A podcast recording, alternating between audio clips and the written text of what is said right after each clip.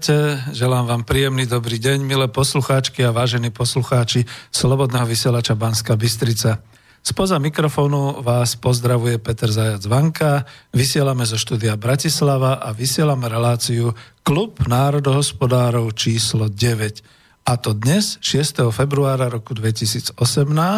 So mnou je tu v štúdiu host, ktorého onedlho predstavím, e, pán inžinier Karol Fajnor, špecialista námornej dopravy a špecialista na dopravu všeobecne. Viac sa predstaví potom osobne, keď ho poprosím. Takže zatiaľ vitaj.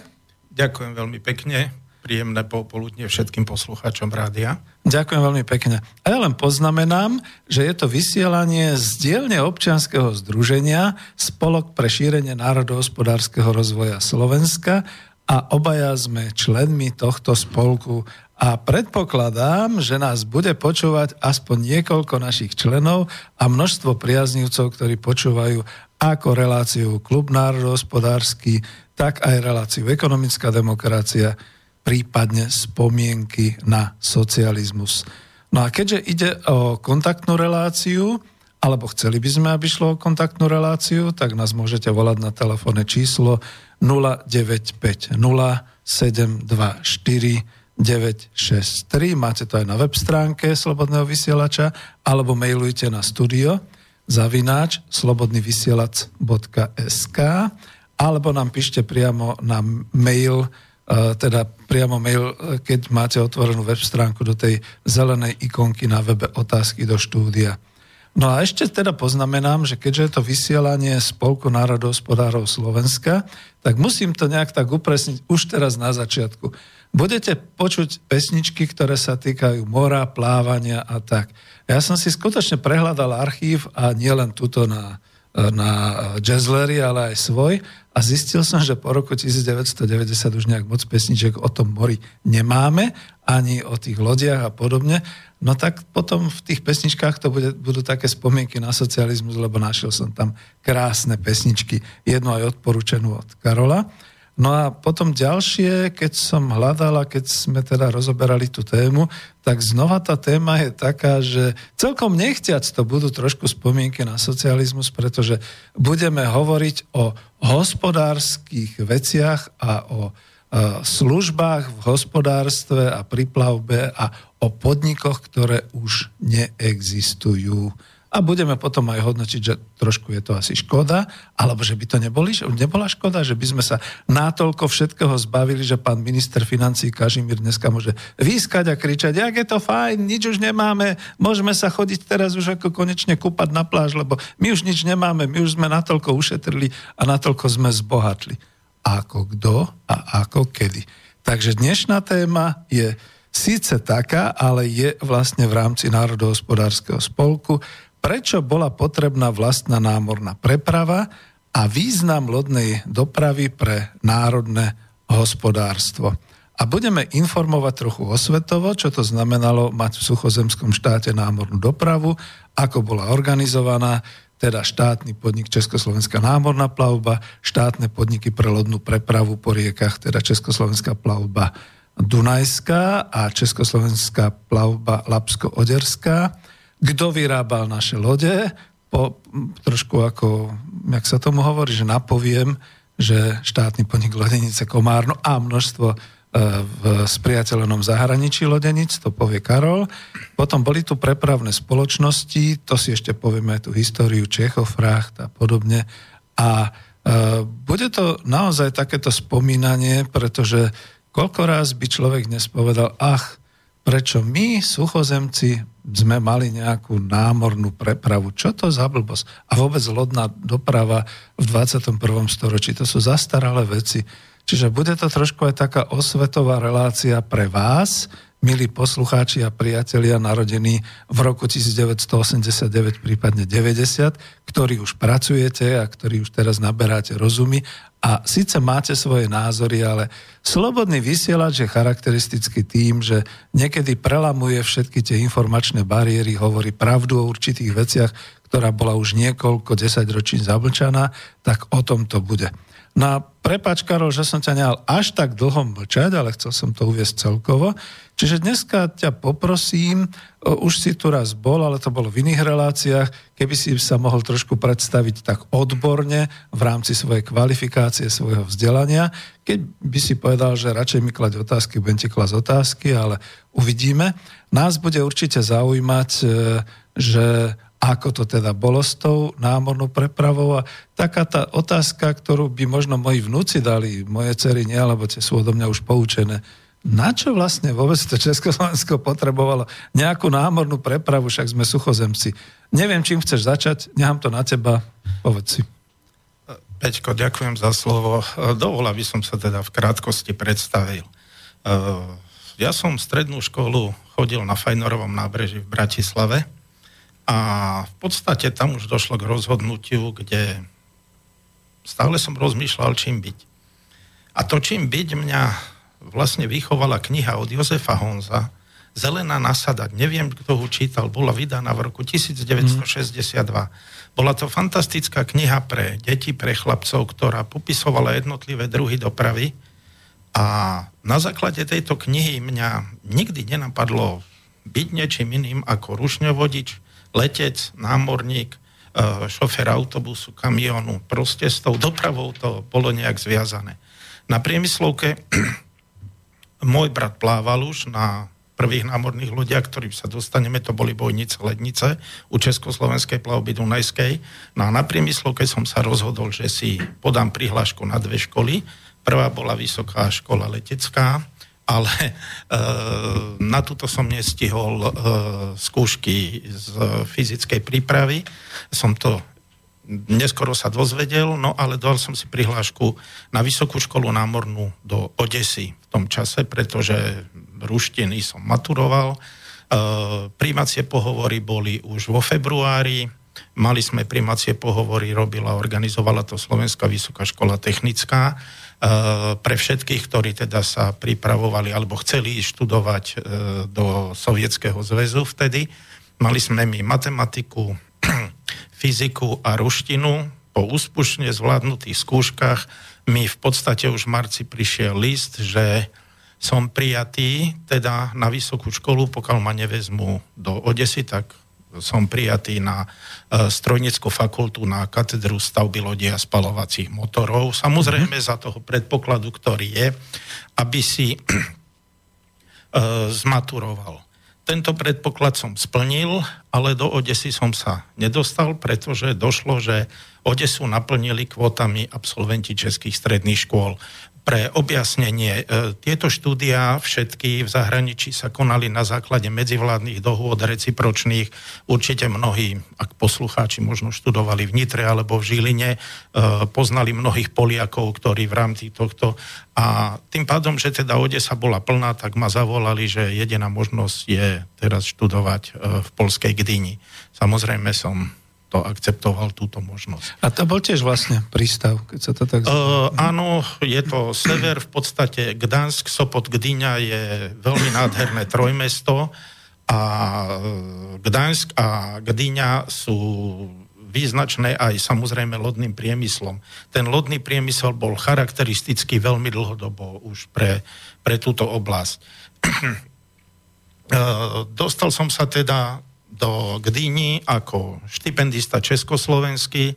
Tu chcem povedať, že nám vtedy zaplatili tých 800 korún mesačne, čiže my sme mali naše štúdium bez akýchkoľvek problémov, plne vyfinancované, či to bolo uniformy, či to bolo všetko. Ja som z tých 1600 zlotých zaplatil 700, 1700 zlotých na e, prevádzku, to je strava, ubytovanie v internáte a ostatné mi ostalo na knihy, ako sa hovorí. To ti ešte aj zostávali peniažky? Ešte aj zostali, musím povedať, že, že zostali, takže m, ako študenti sme mali uh, vynikajúce podmienky a ja by som doprial tieto podmienky aj dnešným študentom, samozrejme, ak ich aj tá škola baví. Eh, škola je trochu špecifická. Táto škola, mnohí, keď sa budete chcieť dostať, kliknite si na www Akadémia Morská Gdyňa, tam vám to otvorí a ukáže vám všetko. Ona sa takisto vyvíjala. Eh, vznikla ako štátna škola v Tčeve, neskôr sa presunula do Gdiny. My, keď sme ho navštevovali, jej presné meno bola Vysoká škola námorná Gdyňa. Dneska je to akadém, námorná akadémia Gdyňa. Sa to volá, pripravujú to na zmenu na univerzitu. Eh, štúdium trvalo 9, mes- 9 eh, semestrov, teda 4,5 roka. Skončili sme štátnymi skúškami, skončili sme e, s titulom inžinier. Eh, samozrejme, aby ale to bolo všetko aj právne v poriadku a mohli sme používať tento titul aj v Československu, tak sme si urobili nostrifikáciu. Nostrifikáciu nám robila Vysoká škola dopravy a spojov v Žiline. Pozerala si naše študijné výsledky, porovnávala ich s programami. A, alebo bolo treba, ale eh, v našom prípade zistili, že dokonca sme mali v niektorých predmetov viac toho, takže nebolo treba robiť žiadne diferenčné skúšky. Takže toľko ohľadom ako mňa. A teraz ešte, som... ešte, aby si si trošku oddychol, nezabudni myšlienku. Vlastne v podstate moja chybička, e, mal som ťa na avíze uviezť ako inžinier, Karol Fajnor, pretože tento titul ti patrí. Áno, áno. Používaš dodnes. A ďalšia vec, to bolo ešte raz v akých rokoch, aby sme... Uh, vysoko, vysokoškolské štúdium som absolvoval uh-huh. v rokoch 1973-78. Uh-huh. Dobre.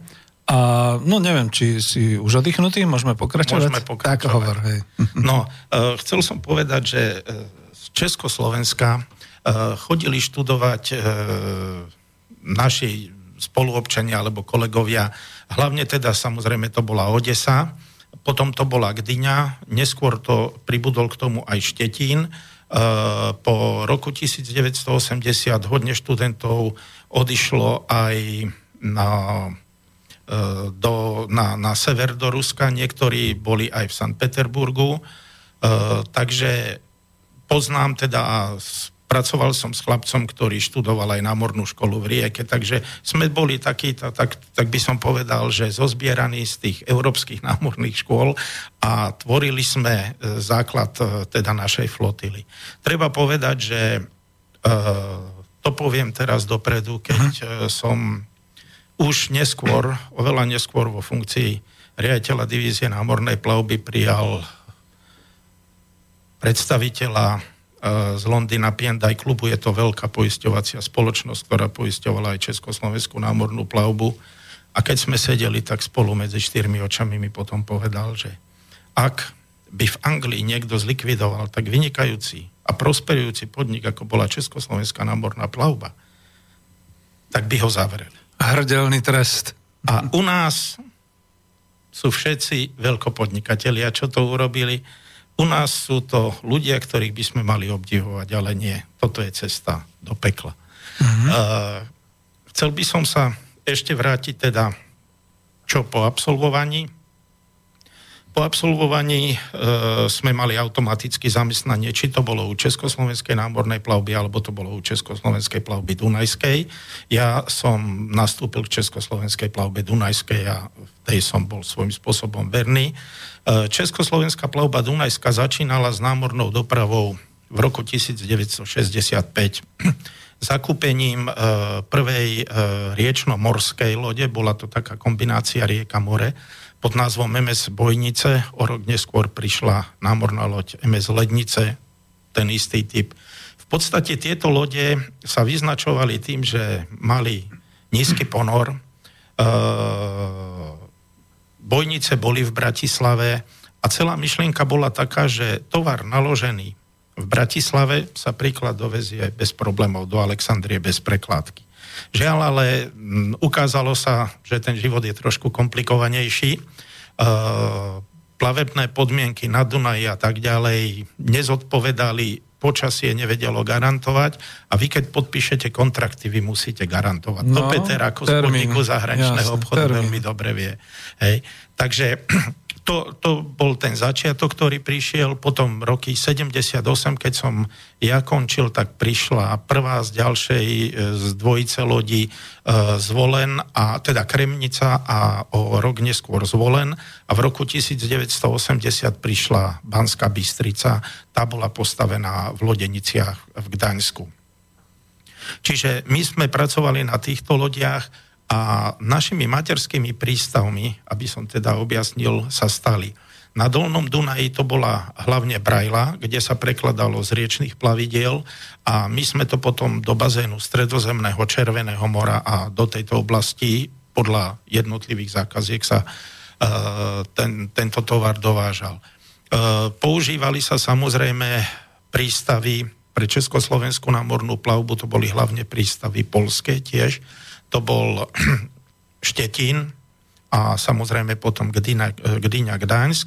No a my tiež na juhu, to bol hlavne teda juhoslovanské prístavy, dneska chorvátska rieka a, a slovinský koper. Tieto, tieto dva prístavy a na Dolný Dunaj to bola teda tá rumunská brajla. Práca na lodi ako taká musí to mať človek rád. Veľmi ťažko sa niekomu, kto by prišiel a povedal, však si tu zavretí 3-4 mesiace, chodíte od prístavu do prístavu, naháňate sa po nociach do služby, mnohokrát zlé počasie. Ja poviem tiež, tak mi dvakrát napadlo, že ako som povedal, že som chcel byť letec, námorník, ale keď sme s darom ako na prípravke boli 3,5 mesiaca na mori a burka, išla od 10 v skali Buforta do 12 v skali Buforta. To sú tie vrchné. To je nejaká jednotka, hej? Áno, to sú jednotky. A človek už nemal síl ani sa vyvracať, tak vtedy som si povedal, nemohol som študovať to lesníctvo, veď ten strom, to sa nepohne. Tak je to pekné, tiché, ale potom, keď to prejde a dá sa aj na toto zvyknúť, tak sa usmiete a poviete, aj toto treba v živote. Takže spomenuli sme tie prístavy, kde sme náš export. Ale teraz sa vráťme, prečo sme to robili. Ja skúsim povedať teraz jednoduchý príklad z toho národohospodárskeho hľadiska. Dobrý národohospodár si sadne, zoberie mapu Slovenska, pozrie si všetky jeho možnosti, ako národohospodár ich bude efektne využívať. A keď sa pozrie vedľa a zistí, že však vedľa je more a ja mám na základe Versajskej zmluvy možnosť to more využiť na námornú prepravu, to znamená, ja zvyšujem potenciál svojich ekonomických možností ako dobrý národohospodár. A teraz, prečo tie lode? Pretože v krátkosti poviem, môžete podpisovať, každý ekonomický inžinier pochopí, čo som teraz povedal, kontrakty na báze CIF a FOP, pri onboard. To znamená, pri exporte je to CIF, a pri importe je to FOB, že si tovar kúpim na rejde, príklad v Rio de Janeiro. Hej. Hej, ešte potom to pomenujeme lepšie. Dobre, no Áno, v, po, v poriadku. Teraz chcem povedať jedno. Vy keď máte tú loď vlastnú, vy máte istotu. Vy máte istotu, že tovar, ktorý ste do nej naložili, vám tam dojde, nebude vás nikto vydierať zmenami tarif, rôznymi politickými obštrukciami. Ja poviem taký jednoduchý príklad, ktorý tu máme dneska každý deň. Pozrite, aj plynovod je dopravný systém. A ako dneska všetci kričíme, teda nie my, ale kričia, na, kričia nás. na nás, že Nord Stream je niečo strašné. No nie je to nič strašné, no ak vás niekto bude okrádať, no tak si dajte novú cestu. A tým pádom ten pôvodný dopravný systém stráca na význame. Toto mohli urobiť len hlupáci. To znamená, že tu každý pochopí, že vy máte istotu, keď, ako Peter povedal, podpíše investičný celok do Sudánu, my ten investičný celok v tej rieke naložíme, alebo na severe Polska, my ho do toho Sudánu dovezieme a vieme to garantovať tomu dodávateľovi. Problém je iný, keď už môžete mať iného prepravcu a ten môže mať iné záujmy. Život dneska píše veľmi rôzne príbehy. A hlavne ekonomika sa stala politikou, no a to, tam už je... Presne. Čo ale, vám urobia s tovarom, to vy neviete. Áno, ale chcem povedať ešte jednu zásadnú vec a to je, je to ďalší príjem nielen do štátneho rozpočtu, ale efektívna námorná doprava bola v tom čase aj devízovým príjmom. Uh, za nižšie devízové náklady sme importovali domov tovary, kde nemuseli byť premietnuté tie vyššie náklady do cien spätne. Takže bola veľmi efektívna. Ja chcem povedať len u ČMP napríklad, za celú históriu bola len raz účtovne v strate, ale to bola účtovne v strate kvôli odpisom. Inak rentabilita jednotlivých lodí, ktorých e, životnosť sa ráta 15 až 20 rokov, bola 7,5 roka. To znamená, že za 7,5 roka, za polovicu životnosti sa táto loď reprodukovala. Veľmi vysoká efektivita, e, podnik bol výrazne ziskový. Žiaľ, ani ja neviem pochopiť dodnes, prečo dovolili jednému maturantovi, ktorý sa vrátil zo Spojených štátov, zlikvidovať niekoľko miliardový podnik. No, o tom, taký vtip hej, ešte, Peter, poviem. Pe, te, taký hm? vtip mňa vtedy zaujal. Teraz chlapci napísali z Čiech ohľadne toho, že kedysi československé námorné lode boli v Karibiku. Dneska máme v Karibiku koženého. Joj, to bolo krásne. to, to je naozaj dobrý vtip. Chcel som ešte zo pár otázok, ale ja ťa chcem, aby si si mohol aj trošku oddychnúť, prekvapiť, aj keď si mi to sám povedal, že by si si želal tú pesničku, takou peknou pesničkou, ktorá je o námorníkoch. A je to, ja som ťa skoro chcel oslovať, že kapitáne. Tak aby to bola pesnička pre teba, púšťame ju. Kapitáne, tri balíby doma Čo dávno doma nismo bili Kapetane, tribali bi doma. Nas su doma svi zaboravili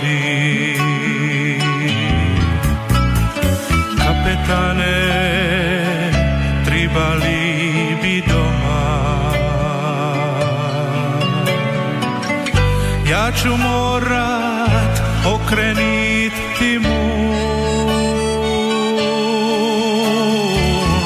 ja ne mogu bez nje više živit.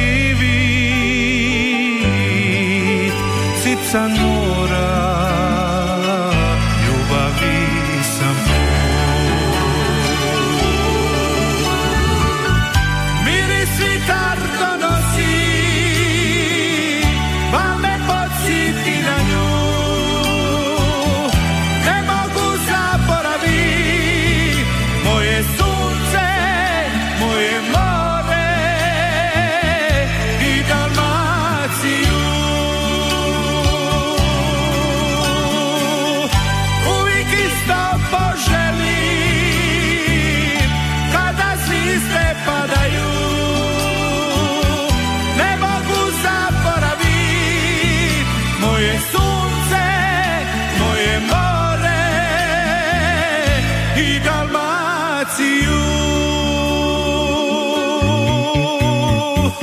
Dosta mi je više tuđih mora. Tuđeg svita broda i vapora. Cile dane ja mislim na nju I dok spava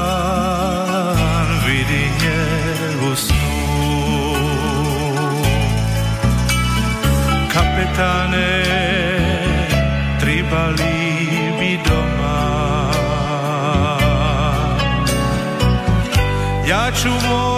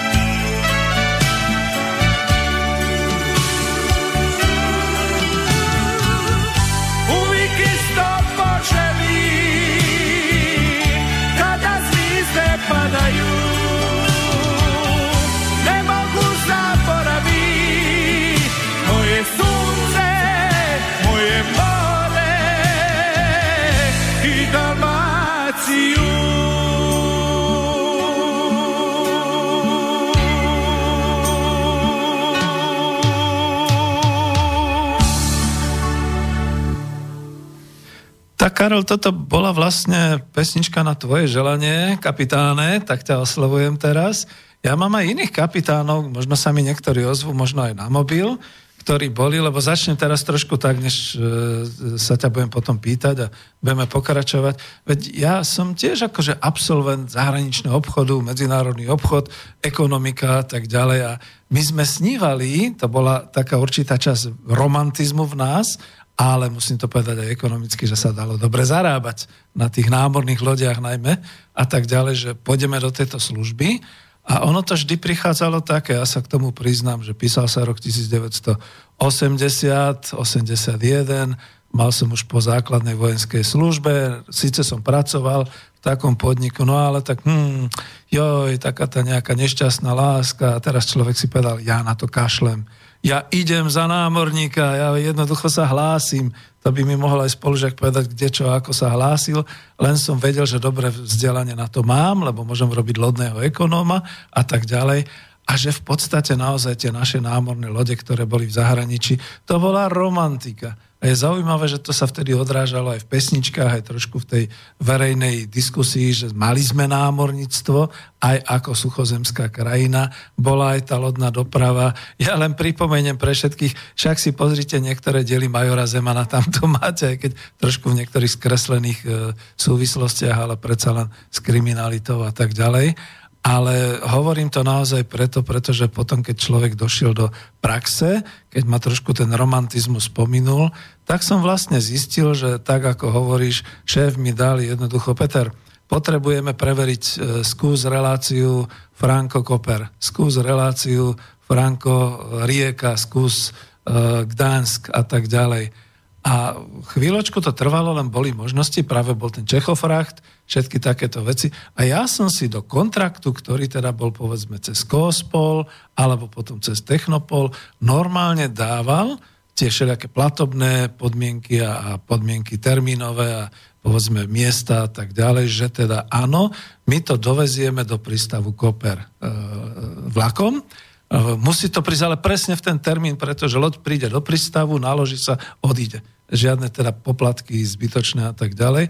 A my sme presne, ja som viem, že v Kospole e, sme hnali, e, to boli tie mrazené vagóny plné nejakej tej hydiny a tak ďalej. Hnali sme ich, aby to presne nakladali. Presne boli tam, sledovali sme po ceste a tak ďalej. Samozrejme to už nám potom zabezpečoval povedzme e, Česmad, alebo keď to bola kamionová doprava po prístavu, potom Čechofrakt a tak ďalej. A niekam to došlo. A keď to niekam došlo, a ja som si to kalkuloval potom spätne, tak sme naozaj na tom e, získavali to, že to bolo v rámci našich nákladov, Sice dobre platili sme tomu partnerskému nášmu podniku ako Čechofrakt a Česmad a podobne, ale všetko to bolo za naše koruny československé, šetrili sme devízy, mali sme to tam včas, disponovali sme tým tovarom, lebo aj sa stalo niečo také, čo aj ty spomínaš, také politické veci. Niekam to došlo a zrazu povedali, že to nechcú ja neviem, niečo sa tam stalo, bolo embargo, veď sme boli socialistická krajina. Vieš, v slobodnom obchode to takto býva, keď tak v úvodzovkách povie. Áno, sú tam síce všelijaké poistenia voči šeličomu, ale tak ty si referent, ty si zodpovedný za tieto veci ako obchodník. Tak to nechcú. Ale mohol som s tým disponovať. Iné to bolo, keď viem, že bol taký prípad, že sa niekam dostala, eh, dostali naše tovary, vyložili ich tam a tam povedali stop, nie, tak to už mohli. Najlacnejšie to bolo vy, vyhodiť do mora, keby sa to tak zobralo. Nie potom náklady s tým spojené s manipuláciou a s vrátením a s podobnými vecami. Čo keď sme mali k tomu naše vlastne dopravné prostriedky, tak to nehrozilo. Ale prepač, to som sa ja utrhol a ty si môj hlavný host, takže nechám vám ti slovo, ale odštartujem trošku to, že ty si tam spomínal pre Československo ako suchozemskú krajinu, že Versajská zmluva umožňovala nejakú možnosť mať námornú dopravu. Vieme o tom bližšie? Aspoň Uh, práve táto zmluva bola takým spúšťačom a tá právne umožnila, aby krajiny, ktoré nemajú prístup k moru, mohli prevádzkovať uh, námornú dopravu. Uh, dnes uh, aj Slovenská republika môže prevádzkovať, dokonca je taký paradox, že hoci nemáme vlastné námorné lode, není to nejaký československý občan a alebo e, podnik, ktorý by prevádzkoval námornú Právnická plavbu, osoba. Uh-huh. právnická osoba, tak e, pod slovenskou vlajkou pláva takmer 100 plavidiel. Mm, poviem ale otvorene, či to je dobre alebo zle, treba vždycky vyhodnotiť.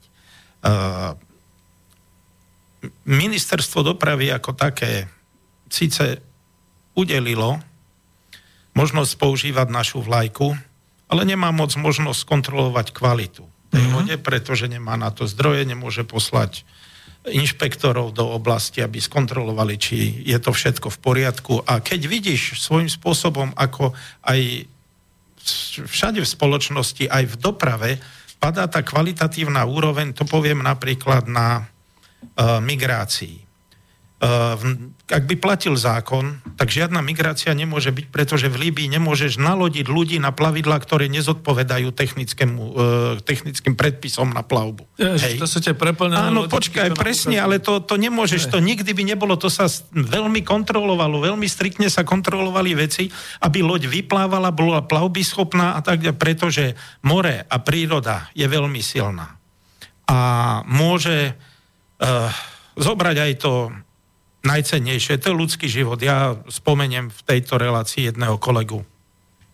Kapitán inžinier Stanislav Fifik ostal na mori v roku 97. E, pracoval vtedy u rakúskej spoločnosti. Dostali sa do búrky, mali zlý náklad, niklovú, niklový koncentrát. Tento mal žiaľ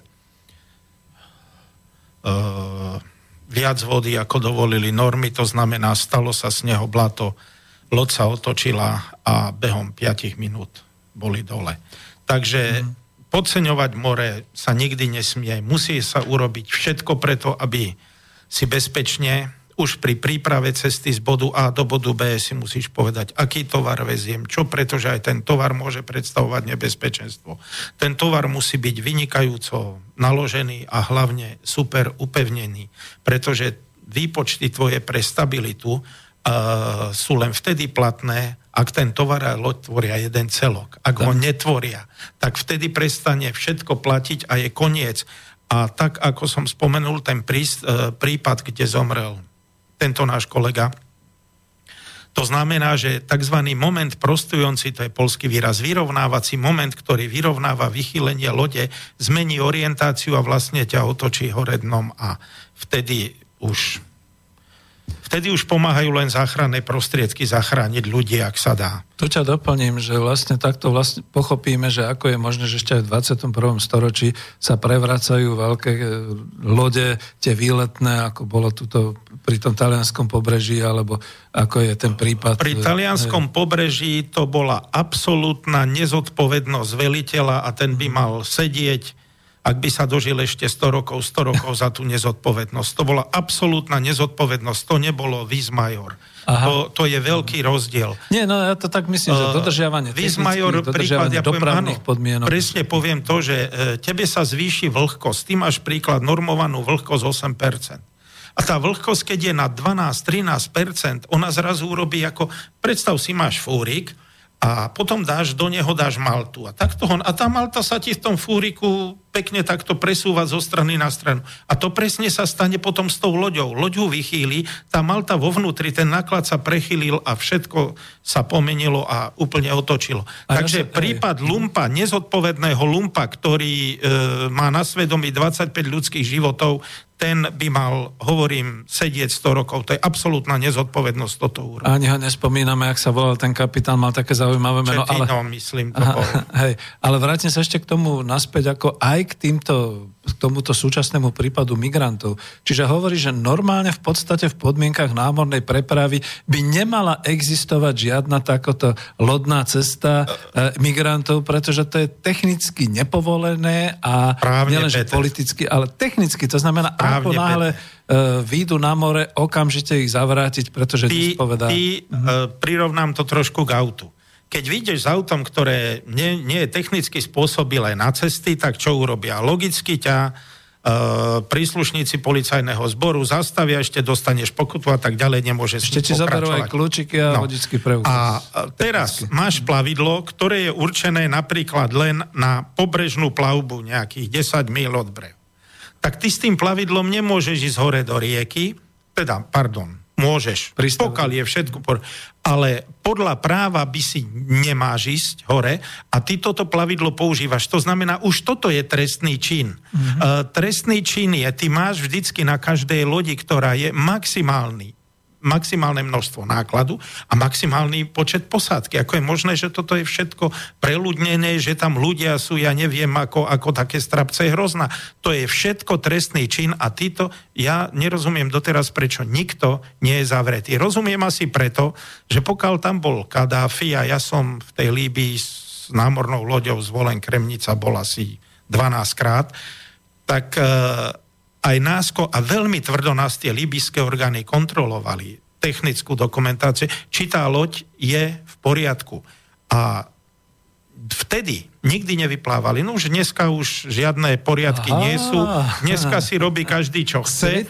Takže tu chcem povedať to, vieš, že, že keď sa uh, tá štátna kontrola v jednotlivých oblastiach potom odsunie, mhm. všetci to využijú, všetci máme sklon si uľahčovať nejak život. A lumpy, ktorí zistili, že je to fantastický biznis, na tom zarábajú, tak je to jedno, kto, koľko ľudí zomrie, však tí ostatní donesú veľký zisk.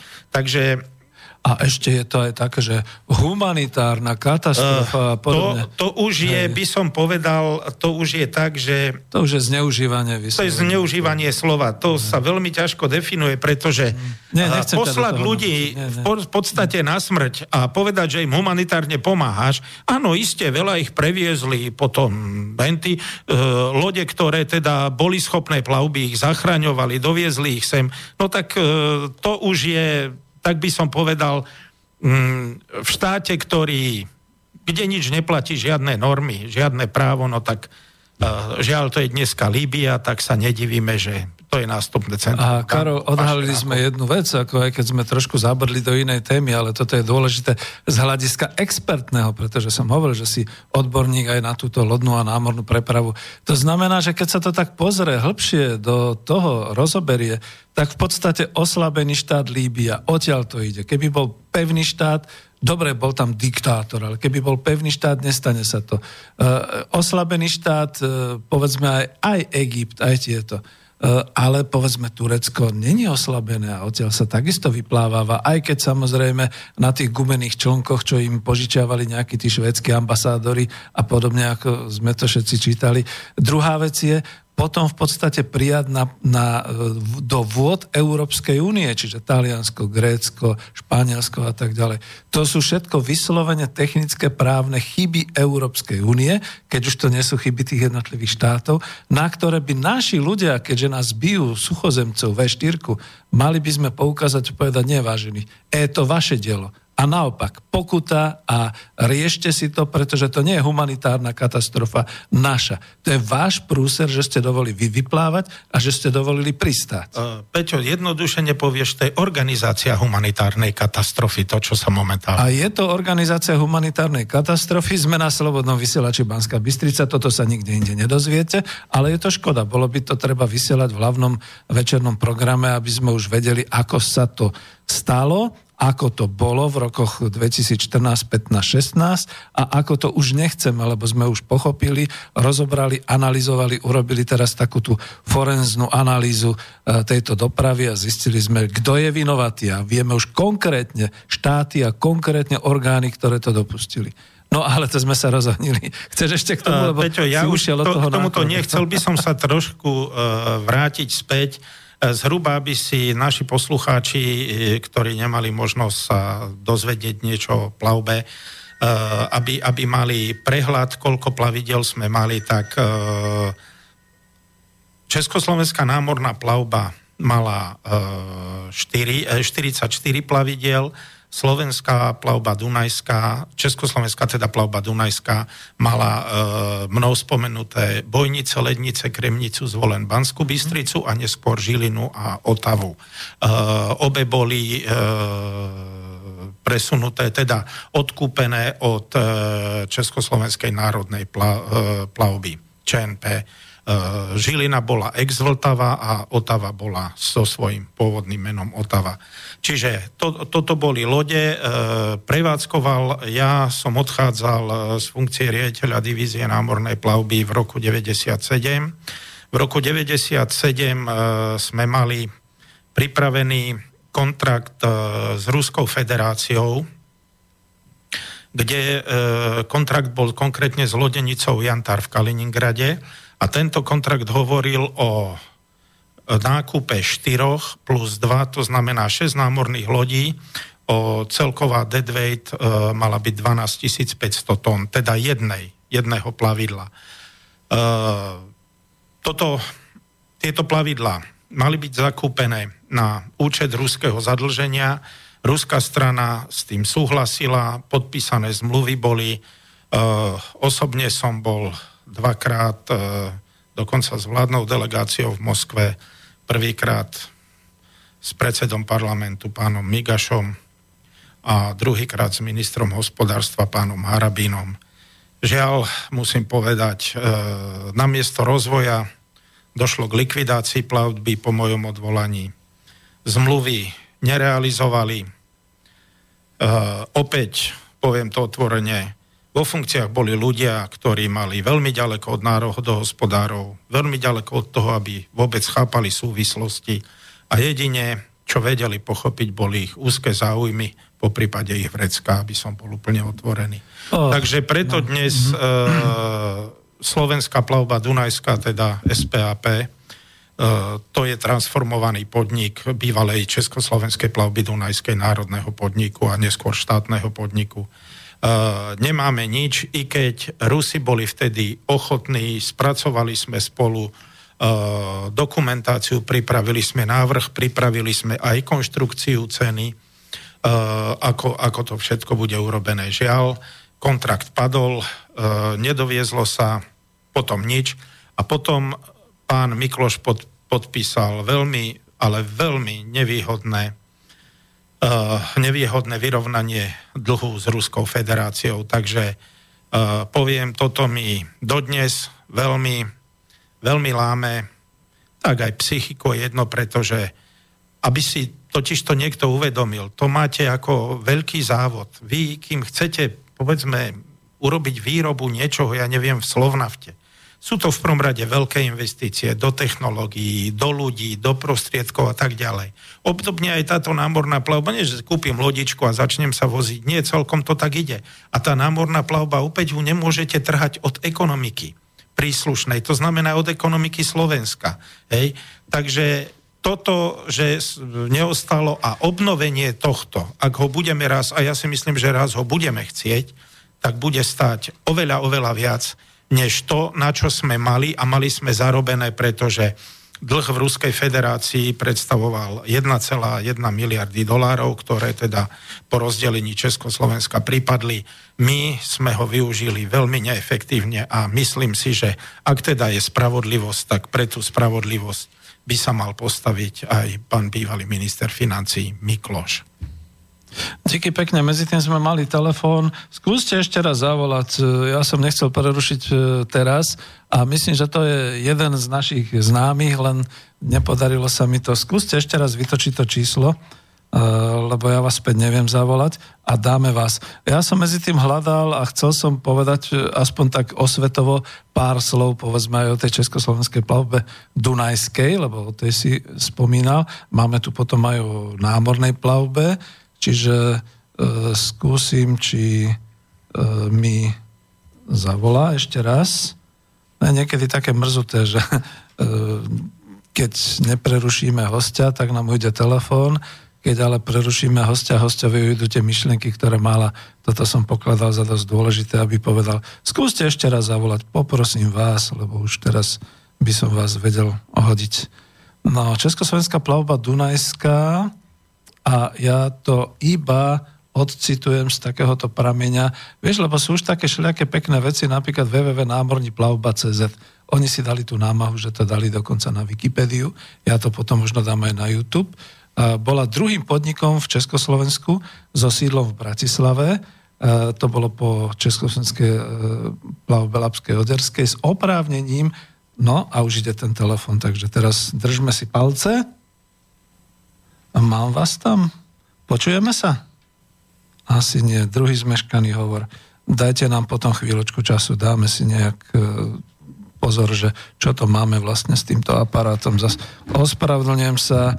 Už vidím, kto mi volá, ale žiaľ Bohu, chvíľočku, alebo skúste napísať na mail. Ďakujem pekne. No aj takéto veci sú. No dokončím teda, že bola teda e, podnikom s oprávnením prevádzkovať námornú prevádzku vlastnými loďami. To je zaujímavé. No, to je presne to.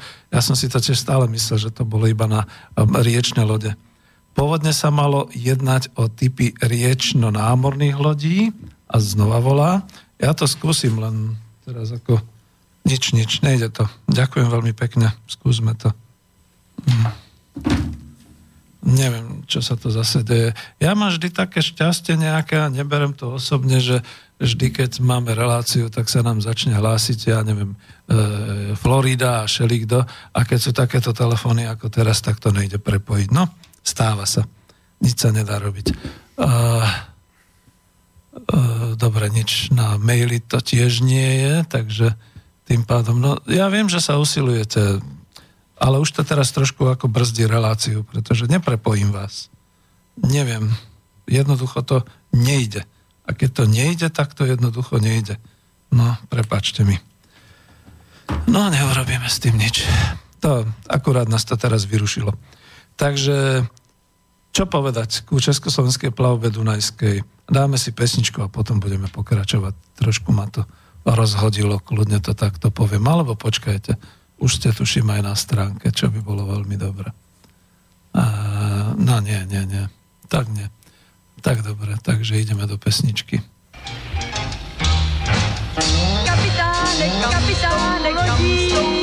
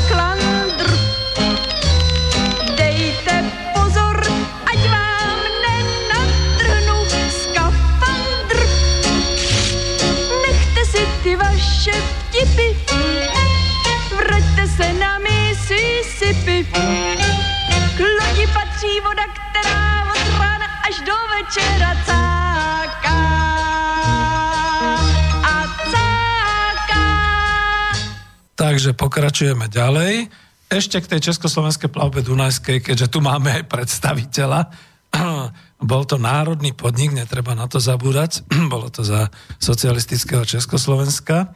A táto koncepcia nakoniec, tak ako si hovoril, je aj tu písané, nebola úplne realizovaná vzhľadom k vodným pomerom na Dunaji, keď to bolo veľmi ovplyvňované tou výškou hladiny a tak ďalej, ale lode boli prevádzkované predovšetkým do oblasti Stredozemného mora s koncovými prístavmi, čo si aj ty hovoril, Konstanca, Braila, to boli rumunské, že? E, to boli, e, to boli prístavy na kládky.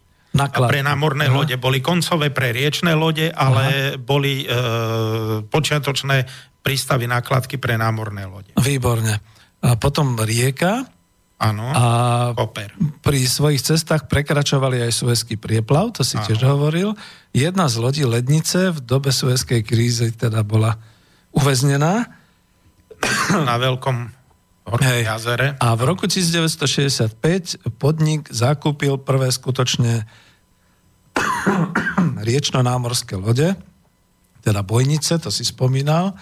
A za rok bola dodaná loď Lednice, obidve boli z Maďarska, potom nasledovali lode z Rumunska s takmer dvojnásobnou nosnosťou a väčším ponorom a konečne v ďalšom roku 79 posledná novostavba z Polska, zrovnateľná s najmenšími loďmi Československej námornej prepravy pionírem a iskrou. No a potom už len ten rozpad a osu, čiže to ani nebudeme čítať. Žiaľ Bohu, to si nám tých pár slov povedal. A ja len teda ako tak e, doplním e, k tomu, že Československá plavba Lapsko-Hoderská, takisto.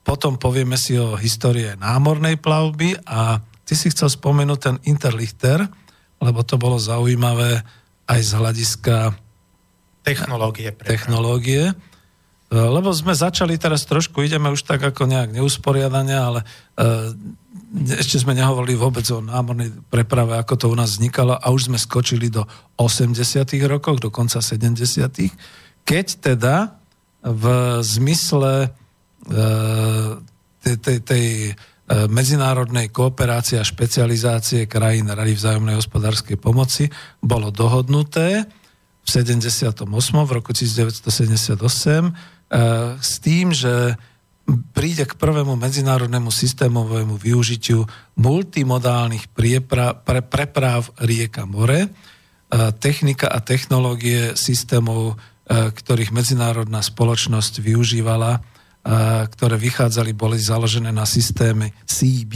to je ten anglický názov, alebo eventuálne zrejme asi tiež skrátka LESH.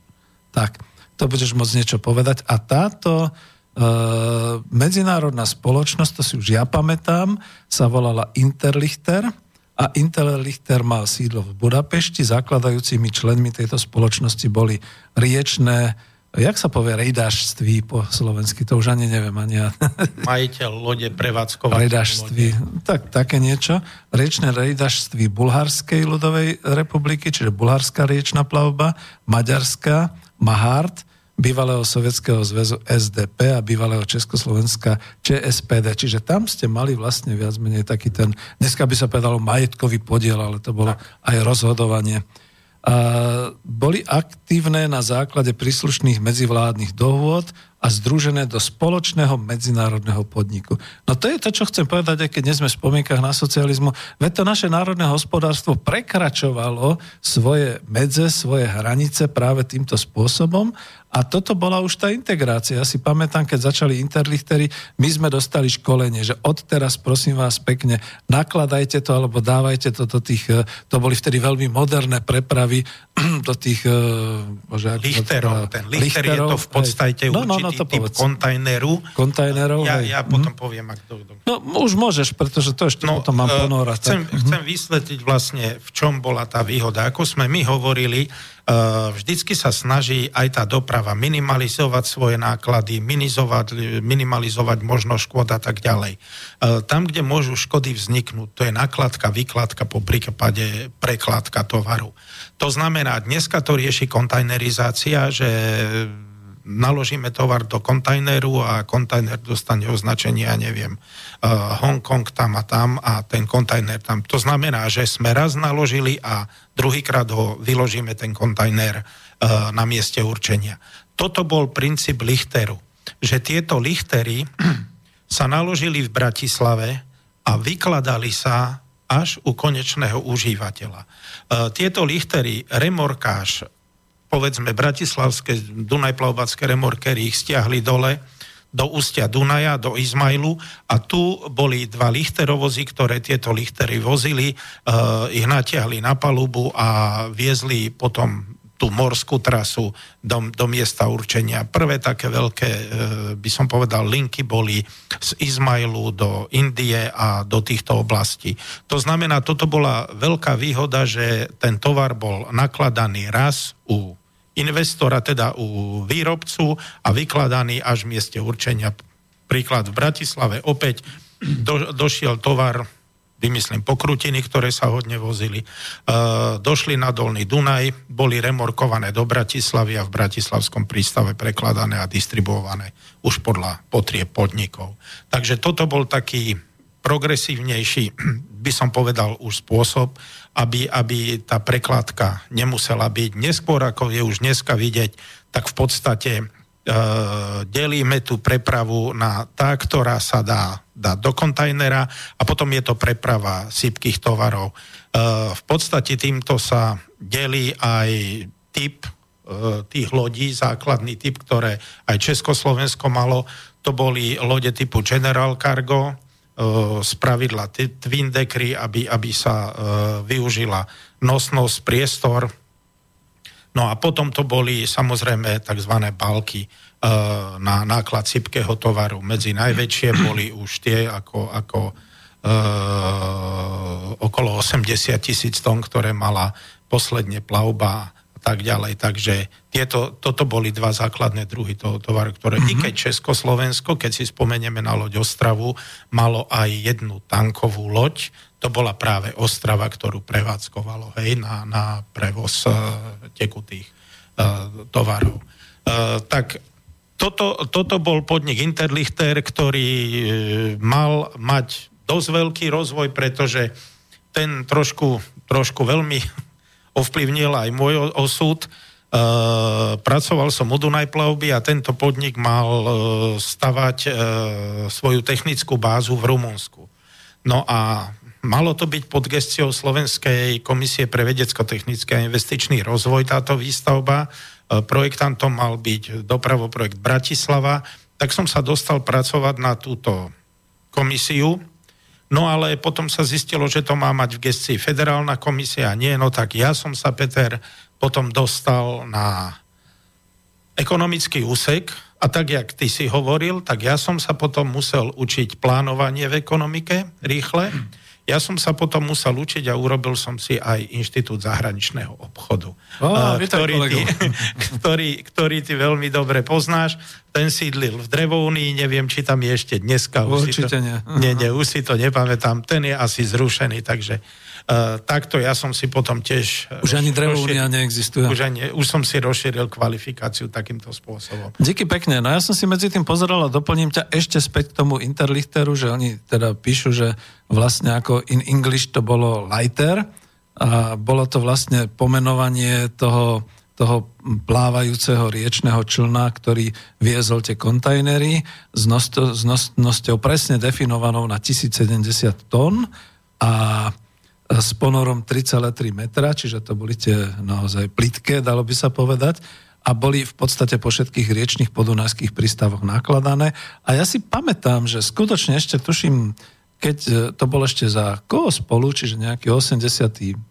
83., pokiaľ som tam robil, tak všetci nás veľmi, e, ako povedal by som, usmerňovali, že poďte, máme tam, máte tovary z Vietnamu, máte tovary z Mongolska, máte tovary e, z ZSSR, máte tovary, vozte ich ceste lichtery, pretože to len dojde sem, tu sa to naloží na kamión a ide to priamo do fabriky. Ide to tam, kam je potrebné. A aj sa to teda takto rozvinulo a ja kľudne poviem, že celkom som zhrozený, že nakoniec sme sa tohoto vzdali, pretože my sme dnes e, vraj veľmoc logistická a prepravná, cez nás idú milióny tón tovarov na všetkých tých kamionoch, hore, severne, južne, západne, východne. E, budujú sa tu obrovské, mohutné na našej hornej pôde, všelijaké tie logistické centra a podobné veci. A my z toho nič nemáme. A bol tu Interlichter, z čoho sme mali veľa. My sme veľmoc akurát v nepoužívaní zdravého rozumu. Presne, ja, si, no. to, presne si to definoval. Mm. Uh, my dneska máme veľkú kapacitu v železniciach, ktoré sú ďaleko ekologickejšie ako tu všetky kamióny. Hmm. My máme veľkú kapacitu aj dneska v nevyužitej vodnej doprave, ktorá uh, v tejto etape uh, je oveľa lepšia. Veľmi mi je ľúto, že kradneme si, a to teraz poviem ako námorník pôvodom, uh, veď tá orná pôda je dvojediná. To je výrobný predmet a výrobný prostriedok. Čo budeme jesť, keď si ju zlikvidujeme? Ja nechápem, ako môže, ako nejaký človek, ktorý si povedia, že oni sú na ministerstve národov, ako môžu toto nechať. A pozri, ak je to najjednoduchšie. Pri diálnici krásnu ornú pôdu zobrať, dať preč a potom čo? Nechápem to, nechápem, čo uh. naši ľudia, ktorí by sa mali zamyslieť nad koncepciou, ako chceme žiť opäť o 10, o 15, o 20 rokov, lebo to robí každý rozumný človek. Len hlupák nie, nerozmýšľa, ako, ako bude ďalej, pretože potom nemôže mať rád svoje deti, svoju rodinu, nikoho. Každý musí rozmýšľať, ako tu budeme žiť, aká bude ich životná úroveň, z čoho budú a tak ďalej. Ale to sme trošku odbočili Hej, od tej dopravy, ale veľmi to sú... prístup. To Áno, povedať. to chcem povedať, že to je vôbec nie na... Národohospodársky prístup by bol úplne iný, ale prosím, verím, že sa aj národ zobudí. Uh, dobre, ale ešte som chcel teda, lebo toto si spomínal, Interlichter, vlastnila cez 200 lichterov, hovorili sme o tom? Hej, lebo a dva lichterovozy boli a dva lichterovozy. Uh, bolo to 15 tisíc, 1500, nie, 1500 kontajnerov už vtedy označovaných podľa tých európskych noriem ISO. Bolo ich možné prepravovať ako na palubách námorných nosičov, tak aj na samotných lichteroch a potom samozrejme po preložení na kamionoch a SDP, vidíš, to je sovietské dálno je parochodstvo. To bola sovietská, sovietská Dunajská plavba. Hey, hey, hey. Predtým e, Izmail, tá, no. tá mm. Izmail, tá mm. samozrejme po rozpade Sovietskeho zväzu celá uh, mm. pripadla Ukrajine. Uh, je mi veľmi ľúto, ale dnes uh, tá ukrajinská Dunajská plavba, ktorá bola skutočne veľmi rozbudovaná, oh. neexistuje a mm. najväčšia tragédia sa určite si sa tam dočítal, je aj tie Lichterovozy si kúpili Američania. Au. No. Hej. Mm. A dneska už nemajú nič, nie tam. Uh, treba si uvedomiť aj jednu vec. Ten podiel, Československo, ak sa nemilím, tam dalo 180 miliónov československých korún do toho podniku. Mm. Ten podiel nebol malý, nebol zanedbateľný. Uh, no, chcem povedať jedno, tá efektivita za socializmu kritizovali, ako bolo neefektívne. Tá efektivita sme ho povedali. Uh, ale tá efektivita bola zabezpečená jednou zásadnou vecou. Bol paragraf na to, keď si rozkrádal majetok v socialistickom vlastníctve. Uh-huh. Dneska osobná zodpovednosť neexistuje. Dneska, keď potrebovali sprivatizovať či veľké priemyselné podniky, či dopravné a tak, tak nasadili nový management, ktorý mnohokrát absolútne nerozumel, do čo išiel. A tento management mal za jednu úlohu. Znížiť trhovú hodnotu podniku, aby kupujúci a privatizér poprvé vidíte, ako zle to riadi štát, a po druhé, aby bola nižšia cena. Uh-huh. A toto sa podarilo, tým nás oholili o majetok a dneska teda chodíme a rozmýšľame ako späť. A... Jednu myšlienku hej. ešte poviem, uh-huh. teraz mi prišla, aby mi neodišla pred dvoma dňami som čítal, čínske štátne podniky za minulý rok dosiahli akože rekordný zisk 180 miliard eur. Mm-hmm. Tak je ten štát teda skutočne zlým vlastníkom. Ja len to. No, to samozrejme. To, ja som si včera všimol už u relácii doktora Čarnogurského s našim kolegom na medzipriestore, že už teraz sa začína hodnotiť tá, tá liberálna ideológia a celé to liberalizované a liberálne presadenie do ekonomiky a do svetového riadenia ako škandalózne a škodlivé, e, rovnako ako teda ešte tu existujúce ústavy, ktoré vyprávajú o totalitných režimoch lebo včera to veľmi pekne povedali a my sme sa dneska dotkli. No jednoducho táto liberálna ideológia rozbila Líbiu, rozbila Irak, rozbila tieto krajiny, dneska sa snaží o Sýriu a tak ďalej, čiže je škodlivá, je nebezpečná, je zločinecká.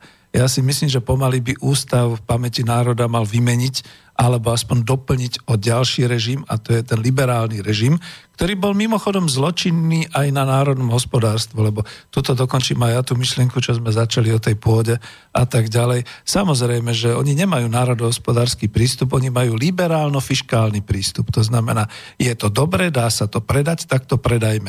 Nebudeme sa musieť o to starať. Je to dobré, je to popri ceste, tak im to predajme lacno, pretože oni tu potom vybudujú pre nás lacné pracovné miesta. Je to dobré, pretože budeme obrovským, uh, jak sa tomu hovorí, logistickým centrom, budú nám tam do nekonečna zasmradzovať naše cesty, povedieme si diálnice cez Donovali a cez hory, zničíme si naše lesy a naše hory, ale to je všetko v poriadku, pretože dôležité je, že nám rastie HDP, čiže hrubý domáci produkt a že máme neustály rast, aj keď už z toho naši obyvateľia nebudú mať nič. No ale tu sa zastavíme, lebo tiež to takto nejak tak šírime a ja som chcel práve, že my sme išli trošku akoby od konca, to znamená Lapsko, Oderská, plavba Dunajská a tak ďalej a blížime sa pomaly k tej e, československej námornej plavbe, aby sme si o tom povedali. Dáme si k tomu pesničku a ja sa ospravedlňujem všetkým našim kolegom. Skúste písať maily, pretože naozaj ten telefon sa nejak ako porúčal a tým pádom nám už nefunguje a ja naozaj už potom nejak skúsim vám dať slovo v tomto zmysle. Takže ešte pozriem na maily. No na maily studio zavinač slobodnyvysielac.sk alebo teda ste otázky do štúdia. Zatiaľ tu nemám, takže tuto píšte a máme vlastne hodinu za sebou, takže to bude zaujímavé, keď e, sa potom ešte rozpovídame takto a my si dáme pesničku už tento raz Slovensku, veľký sen mora.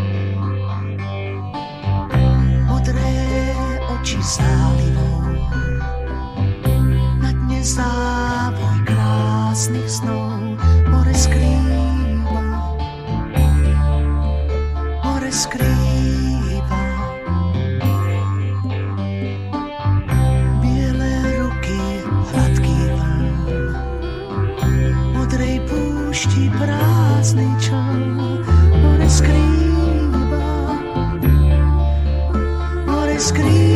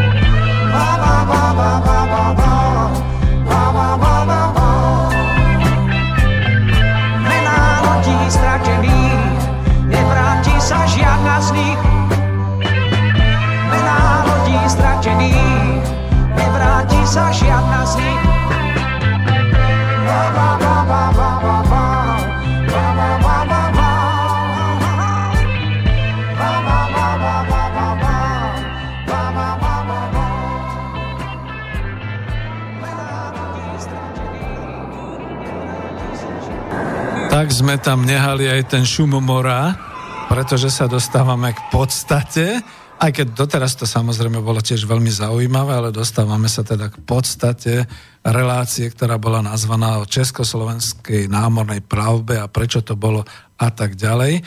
My tu máme aj také zaujímavosti, že teda ale len skrátkou to poviem, že my sme vlastne nie ako predtým Československo v období povojnovom a v období budovania socializmu, nie ako je to teraz, že sme všetko zrušili, všetko zlikvidovali, všetko premenili a povedali sme, že tamto je náhuby a za to teraz to ako asanujeme a urobíme znova. Ale práve napríklad aj tá československá námorná plavba sa uh, mohla vrátiť, alebo bola po vojne znova obnovená a potom po 48. takisto uh, na základe tradícií, ktoré sme mali, jednak od tej Versajskej zmluvy alebo dohody, či ako sme to hovorili, Karol, Áno. a jednak od toho, že hneď niekedy po vojne, v povojnovom období, uh, ešte za Prvej republiky tá história bola taká, že námorné lode sa začali po československou vlajkou plaviť e, hneď po vzniku Československa. Prvou takovou loďou bol škuner Kehrwieder v roku 1920. A tu mám tú Versajskú mierovú zmluvu, máš pravdu, a na ňu nadvezujúca barcelonská deklarácia, ktoré umožnili používať štátnu vlajku na námorných lodiach aj krajinám bez vlastného morského pobrežia, čiže presne to čítam z Wikipédie. A touto zmluvou sa Československá republika uh, ratifikovala teda v roku 1924 a registračným prístavom sa stala Praha. To je zaujímavé, to sme nevedeli. A zmluvami republike prenajalo svoje lode Nemecko, a to svoje prístavy v Štetine, v Hamburgu. Takže takto. A v období Prvej republiky potom námorné lode patrili rôznym spoločnostiam. Napríklad loď Legie od roku 1920 patrila banke Československých legií, ďalšia vlastná loď Baťa, jeho zahraničnej spoločnosti a tak ďalej. Už sa začali vyučovať aj dôstojníci na Námornej akadémii v Juhoslávii. Vtedy 80 dôstojníkov. Tá bola prvá. Hej. V, v 53. Uh, ale ešte predtým vlastne to viem z iného, to nie je tu popísané, čiže vidíte aj Wikipedia má medzery. Uh, kedy bol ten podnik? Ježiš, no, To bol Metrans. Metrans. Vznikol podnik Metrans. A ten bol niekedy v 48. Tak, E, tak áno. Hej. A neskôr z tohto podniku vznikol podnik zahraničného obchodu Čechofrach. Čechofracht A to tu je už vypísané. 18. septembra 53 bola založená akciová spoločnosť pre námornú dopravu Čechofracht. E, o niečo neskôr sa zmenila na štátny podnik zahraničného obchodu. E, v jeho náplni bola námorná plavba a obchod. Ministerstvo zahraničného obchodu udelilo spoločnosti Čechofracht s svojím výnosom z 59. roka právo založiť akciovú spoločnosť a táto medzinárodná akciová spoločnosť už teda e, riadila aj prepravu a e, počkaj, mám to tu niekde, čiže len ako osvetovo. Áno, bola delimitovaná hej, potom plavba do práve, samostatného podniku. Hej, hej, to bolo. A teraz to tu mám, ja som myslel, že to tu niekde bude. E, Československá námorná plavba ako národný podnik. A no aj Wikipedia má dosť veľké medzery v tomto, ako čítam, lebo už je tu len hneď 98 rok. My sme neexistovali za socializmu. Vec to, uh, černá no, diera. To bol najväčší uh, rozvoj v podstate námornej plavby uh, v Československu za posledné obdobie, alebo ako som už spomenul. Uh-huh. Československá námorná plavba vlastnila 44 plavidiel a v podstate uh-huh. Československo ako také bolo druhou najväčšou námornou veľmocou spomedzi krajín, čo nemajú prístup k moru po Švajčiarsku. E, Švajčiari mm-hmm. neboli takí rozumní, ako my po roku 89, predstav si, oni si zachovali toto svoje prvenstvo. Nič nerušili, nič neničili, nič nelikvidovali. A veď to, už to tu mám, takže ako môžem pokračovať. E, prvá loď baťových závodov ešte v tom období Prvej republiky bola Lidl Evie, čiže Malá Eva. A potom ďalšie zaoceánsky párnik Morava, rok 1932. A najväčšou válečnou lodí byla hlídková loď prezident Masaryk, vyzbrojená štyrmi delmi. Štyrmi delami, to je ešte tá 39. Áno. Pôsobila na Dunaj, vidíš, tak to tu nie je. Takže to nebola tak. námorná loď, to bola. Uh, áno, stavba lode bola dokončená v Komárne, v Lodeniciach Komárne v 1930 bola spustená na vodu pod menom prezident Masaryk a budeme pokračovať. Áno, je to tu. V roku 1948 bola založená Československá akciová spoločnosť Metrans s monopolným postavením v oblasti medzinárodného zasielateľstva a národnej plavby. A je to zaujímavé, máme to na avízu, je tam ten znak Československej národ, námornej plavby. Taká, ja som si povedal, myslel, že to je nejaká juhoslovenská vlajka, lebo je tam červená hviezda v bielom poli, v modrom celom tom štvorci a tak ďalej. A tak to je veľmi dobre. Potom je tu to oddelenie toho Čechofrachtu. Prvou československou loďou zakúpenou po druhej svetovej vojne bola Republika. E, tu kúpil Metrans v roku 51 od greckého majiteľa. No vidíte, tam, tam bol tiež spätný nákup toho, čo sa ako cez vojnu a po vojne robila. A tá bola ale poškodená, teraz tu čítam ďalšie. Loď Julius Fučík, pochádzala z francúzských lodeníc, a takisto sme ju odkúpili od Číny. Lod Lidice zakúpil Československý štát v 54. ako novú vo fínskej lodenici v Turku. E, loď Ostrava, už sa blížime k týmto našim, o dĺžke 170 metrov, e, šírke 22 metrov v 59. bola najväčšou loďou. Třinec, ďalšia loď. E, to o ňom asi moc nemáme. Lidice, takisto vozila uh, Berounka. Ako sú to, ja, ja to asi potom skúsim dať na ten YouTube, že aby to teda bolo vidieť, lebo to nie je z Wikipédie. Niektoré lode si Československo nechalo postaviť ako protihodnotu, napríklad loď Kladno bola postavená za výťažok za uh, bane na antracit vo Vietname. No, vidíte, tak sme mali naozaj silnú medzinárodnú spoluprácu. Moderná loď Vitkovice bola protihodnotou za uh, bane na železnú rudu v Etiópii. Mhm. Čiže takto sa to dalo. Boli sme veľmi šikovní. Za 32 rokov existencie 1959 eh, až 1990 činila návratnosť prostriedkov vložených do e, získania lodí 13,7% ročne, čo predstavuje priemernú návratnosť 7,3 roka. Takže za stanovenú dobu životnosti 15 rokov sa vložené prostriedky vracali niekedy viac ako dvakrát.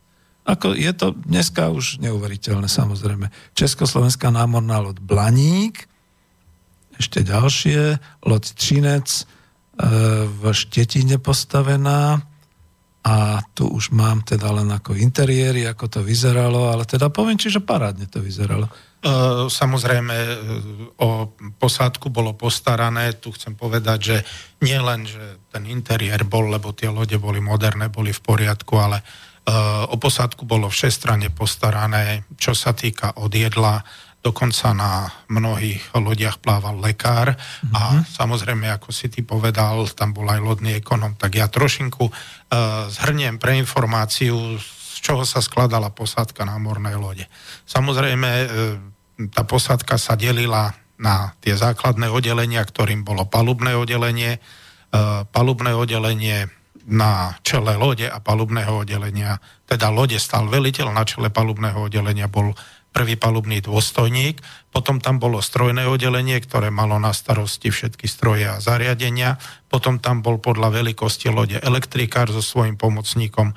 No a aby títo všetci po dobre vykonanej práci dostali dobré raňajky, obed večera a dobré dávky, tak tam bol lodný ekonóm e, s kuchármi, s tevardami, ktorí sa starali o tento servis e, pre posádku. Takže takto to asi vyzeralo. Chcem povedať, že e, stravná jednotka a teda tá stravná jednotka bola na hlavu, aby si každý uvedomil, že nie, že manažer má väčšie brúško dneska ako one, tak tá bola na hlavu jednaka, bola 6,5 dolára.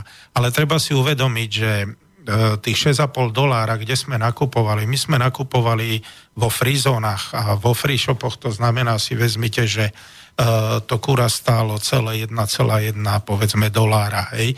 Takže tá stravná jednotka bola kvalitná a e, dalo sa s nej variť veľmi kvalitne a dobre a dostatok, takže čo sa týka stravy a zabezpečenia, samozrejme, to nás podnik plne zabezpečoval, či to boli pracovné odevy a tak ďalej.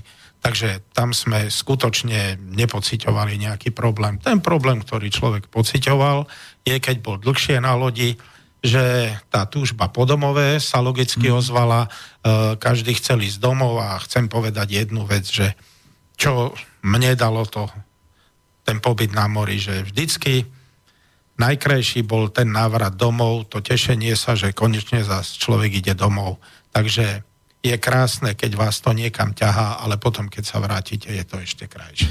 No to áno, a to by som bol rád. Žiaľ Bohu, nejak sa nám naozaj nepodarilo to telefonické spojenie, tak aspoň napísať mail stačilo by jednou vetou, lebo mám aj medzi spolužiakmi minimálne jedného, dvoch, možno aj troch, čo boli ako lodní ekonomovia a mňa zaujímala tá otázka, že dobre, keď sa hovorilo o tom, že význam bol aj v tom, že to šetrilo devízy, že teda platili československé koruny. Na teba mám otázku, ako ste si to tam potom napríklad v lodnom bufete kupovali, nejaké tie cigarety alebo podobne na lodi v korunách, alebo až keď ste vyšli von, ste to kúpili v príslušných devízach? Vysvetlím, presne tak. My sme tiež mali, nakupovali sme oslobodené oddanie, teda ľudovo povedané free shop. Uh, hospodár, prišli sme do prístavu, vymyslím v rieke, hospodár nakúpil kávu, cigarety, aj nejaký ten alkohol, ktorý bol samozrejme povolený, whisky a tak. Tieto veci sa nakúpili a tieto ale sa platili, teraz musím sa vrátiť k platu. Mm-hmm. Uh, námorníci boli platení, mali také tri zložky. Prvá zložka bol dekretálny základný plat podľa funkcie, ktorý je. Mm-hmm.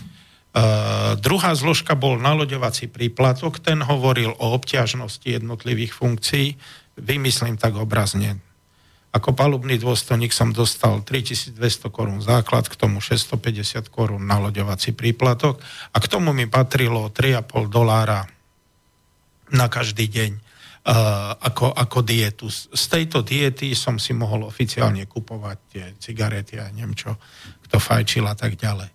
Takže to, e, to, to bola tá zložka. Kupovali sme to, ako vravím, za nižšie, nižšie ceny, ako boli v obchodoch, samozrejme. Mm-hmm. Takže preto aj to bola určitá výhoda, hej, že ten kartón Malboro stal vtedy okolo dvoch dolárov, takže no, to už je dneska nepredstaviteľné. to už som ale... zase bol až veľmi zvedavý. Ja som to chcel porovnať len s tým, že samozrejme, keď som aj ja bol niekde na ceste a no. zahraničnej pracovnej, tak som dostal diety. diety ale zase povedzme v tej Moskve bol československý dom, kde si človek dal vepšo, knedlo, zelo a platil v rubloch, ale mal som pocit, že sa dalo aj platiť v korunách československých a tie ceny boli naše ako to bolo prispôsobené vo vnútri naše.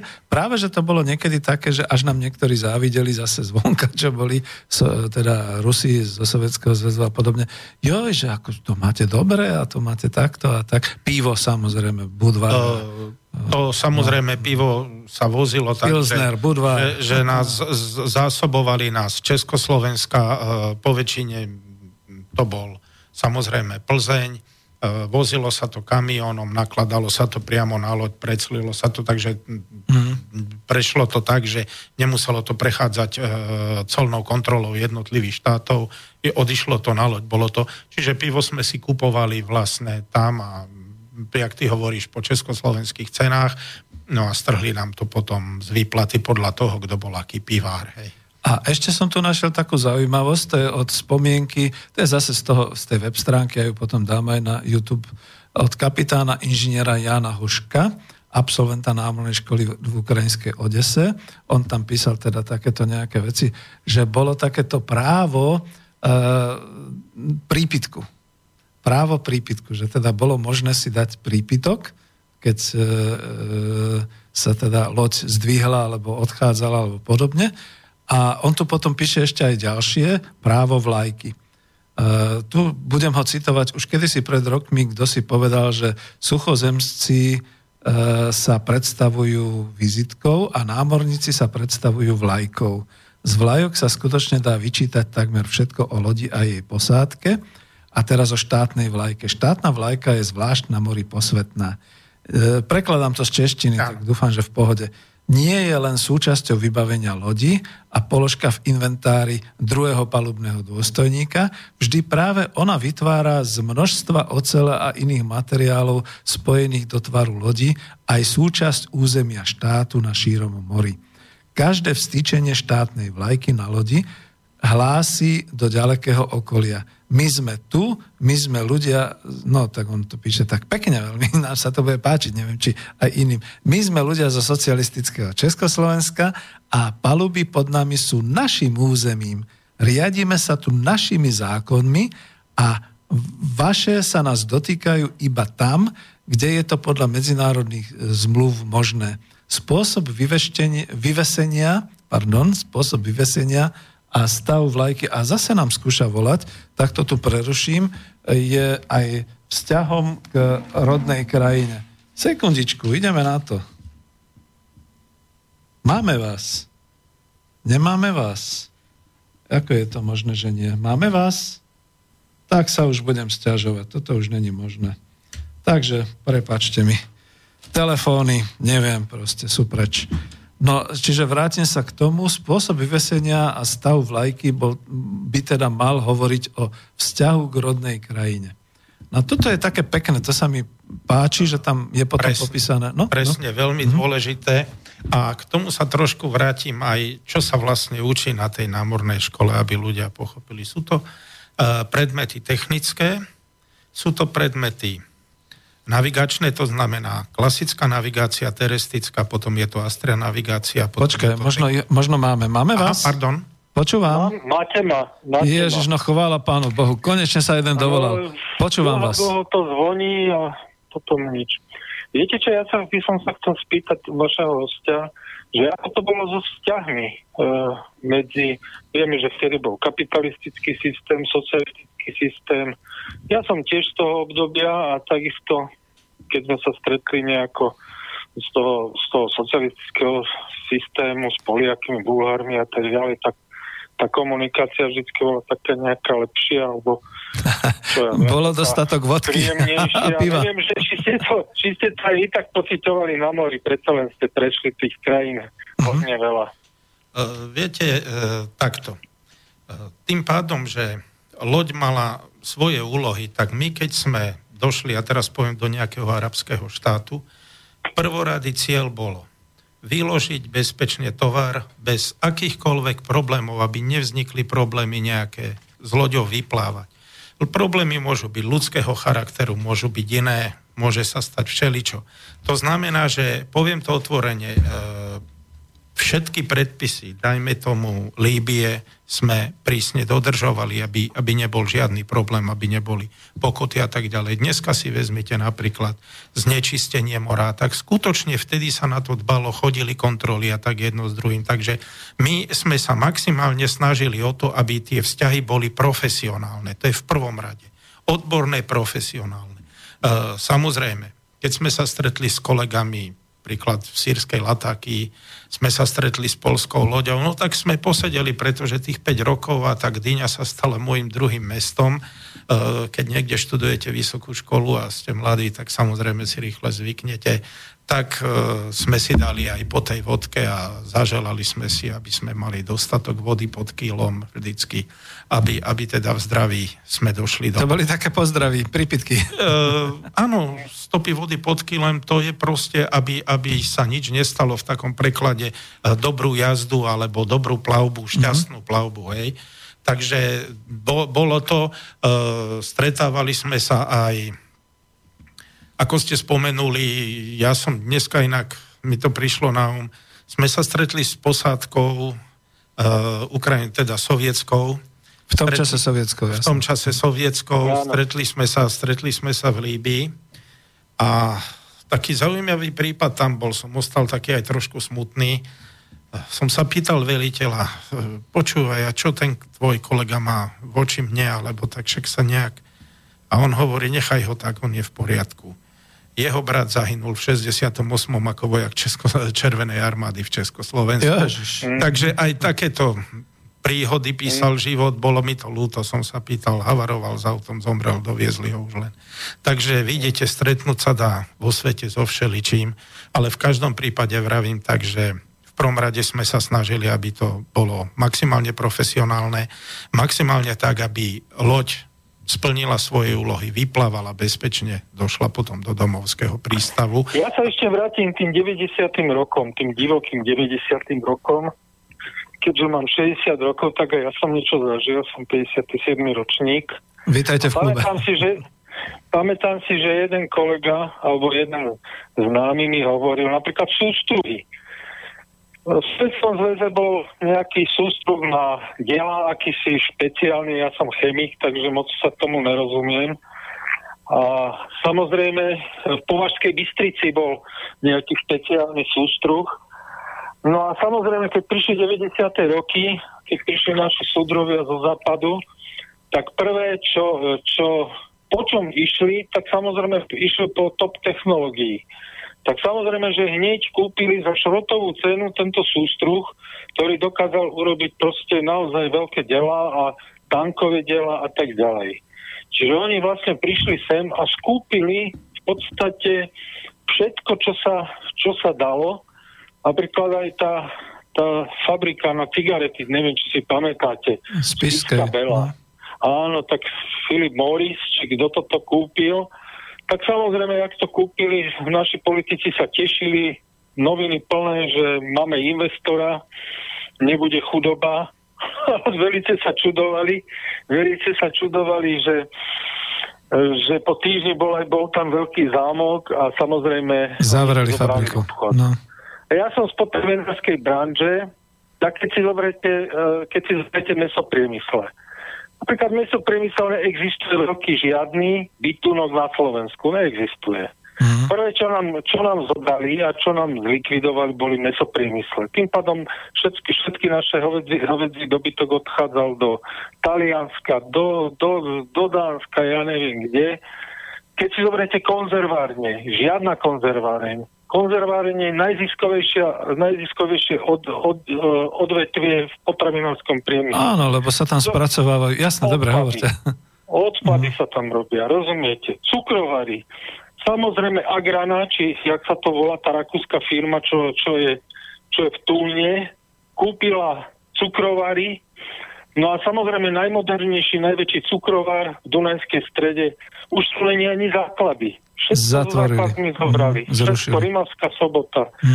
Uh, potom, keď zoberete Trebišov, zoberete si, ja neviem, čokoľvek, všetko, všetko, všetko, všetko vytrhali mm. z všetko know zobrali, ľudí zobrali, všetci, všetci tí cukrovári, ja som z chemicko-technologickej fakulty, tak vlastne všetko, všetky, všetky tie mozgy potom odišli do tej agrany, čo sa týka cukrovárov. A veď hej, len nebuďte až tak konkrétny, lebo máme tu predsa len námornú plavbu, no. ale dobre. Uh-huh. No. Dobre, tak prepačte, že som Pohode. to no. Nie, nie, tak, ďakujem veľmi dobre. pekne, vy ste prefúkali, no. takže sme radi, že voláte. Do, dovolte, aby som... Dobre, tak sa majte. Díky, díky.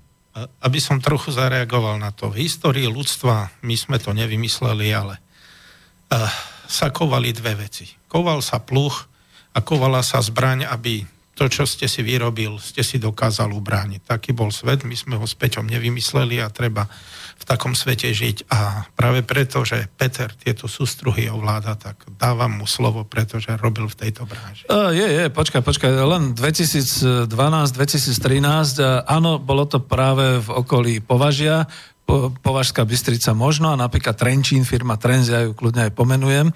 A máte pravdu, že keď e, jedna z mála slovenských spoločností, dúfam, že ešte je v rukách slovenských vlastníkov alebo slovenských oligarchov, keď sa to tak zobere, vyváža skoro 90% svojej produkcie, ale už je to oveľa menej ako bolo kedysi. A robí to naozaj tak, že len čo to ide mimo kontinentu, tak to musí ísť na, lode, na lodnú dopravu. Čo si spomínam, tak viem, že ako už sa to nezabezpečovalo cez Čechofracht, alebo možno by ma kolegyňa, ako čo mala dopravné služby na starosti, trošku ako opravila, ale šlo to tam na Koper a šlo to tam povedzme na Gdansk a podobne. No ale už z toho podnik zase ako tu tam na doprave neušetril, pretože to už bolo, ako sa hovorí, Franko závod, ex-works, čiže zo závodu. Čiže to už v podstate sa len pristavilo, zobral to niekto na nakladku a odviezol to ďalej. No ale je to veľká škoda, pretože naozaj tým síce človek mal hlavne mohol e, povedzme si zabezpečovať nejaké e, všetky takéto poistenia a podobné veci, ale bolo to mimo nás a snáď sa niečo také nestalo v tom trense, ale pamätám sa ešte kedysi za Československa, že keď teda povedzme aj Technopol, alebo hovorilo sa, to boli také povesti, že e, nebolo to na našej lodi, došlo to niekam, kde teda to odmietli, zmenila sa politická situácia, už nechceli naše sústruhy alebo možno nejaké naše automobily, tak čo teraz? Nezabúdajme na to, že zámorská preprava znamená, že sa nakonzervujú všetky tie stroje proti agresívnemu ovzdušiu a, a proste vlhkosti a podobným veciam voči soliam a tak. Lenže všetko to tak, ako je to e, naložené, ako je to zakonzervované, tam je ešte tá služba, že sa to potom musí v závode alebo teda u zákazníka odkonzervovať a, a sprevádzkovať a podobne. Toto všetko bolo na nejakej cudzej lodi, to je to, čo aj Karol trošku vysvetloval, a tam bola jedna záležitosť. Hodiť to do mora bolo najlacnejšie ale samozrejme to nebolo ani e, možné, ani podľa právnych predpisov, ani podobne. A ten náklad potom v podstate tak, ako bol vrátiť naspäť alebo odpredať niekomu inému alebo podobne. To bola nočná mora obchodníka, keď sa mu niečo takéto stalo. Napriek tomu, že to bolo poistené a podobné veci. Čiže vidíte, ja potvrdzujem, že po tom 90. roku my sme hlavne, e, ja, ja to poviem tak ľudsky, usekli nám ruky.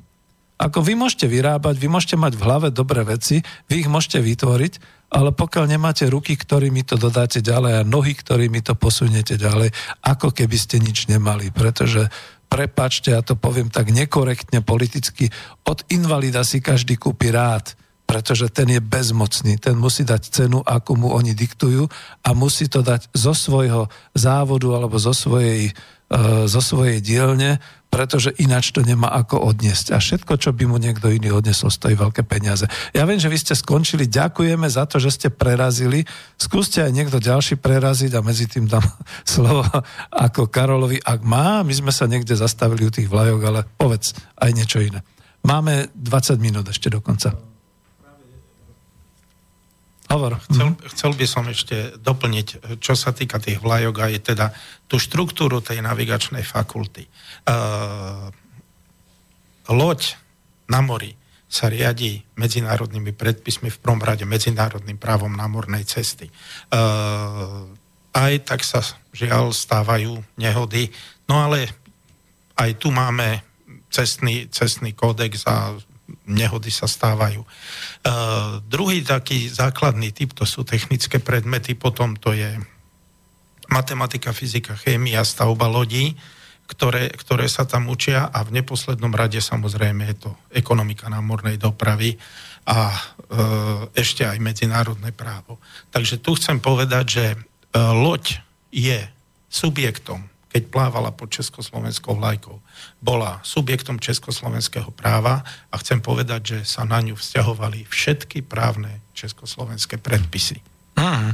Toto je asi veľmi dôležité, lebo to bolo naše územie. Tak. Tam ešte platili naše zákony a tam v podstate potom sa to rozširovalo aj na to, že vlastne keď my sme mali nejaký problém, lebo vždy mohol byť nejaký technický, obchodný, všelijaký problém, tak sme to vedeli riešiť v našej kompetencii a v našich rukách a aj ten obchodník, ktorý teda predával cez ten podnik zahraničného obchodu, aj ten náš výrobca, bol šťastný, keď sa dozvedel, napríklad keď hovoríte o tých sústruhoch, že proste niečo sa mohlo stať. Veľká búrka, niečo na niečo narazilo, bol tam nejaký náš problém, ale povedzme si, ja neviem, blbo to zaznie teraz, keď to poviem na nejaký taký sústruh, ale povedzme odpadla nejaká časť, lebo narazilo čosi na druhé a keďže je to kov, tak keď sa kov s kovom zrazil, tak sa niečo ulomilo tak viete ako. Ešte vtedy to bolo aj v takých kompetenciách nášho národného hospodárstva, že človek z tohoto podniku jednoducho sadol, vyletel, dostal sa na tú loď, ja neviem, či sa to robilo asi tak, že na nejaký prístav tam ho naložili a podobne,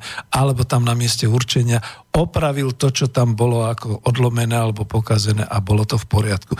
Kdežto, keď to máte na cudzej ľudí, už je z toho case, už je z toho právnický case, kde sa potom bude posudzovať všelijaké takéto veci a to sa zase môžeme vrátiť potom k tým e, podmienkám CIF a FOP, ktoré teda znamenali, že buď teda že to bolo úplne poistené na naše účely, my sme e, ako mali tú dopravu na starosti a dostal to ten zákazník až tam k sebe, ale mali sme nad tým tú moc a tú kontrolu a keď to teda bolo free on board, to znamená, naložilo sa to na loď a pán Boh s tebou. Čokoľvek sa stane, to už je tvoj problém zákazník, ale aj môj problém ako výrobca, pretože už nad tým nemám žiadnu právomoc nič s tým robiť.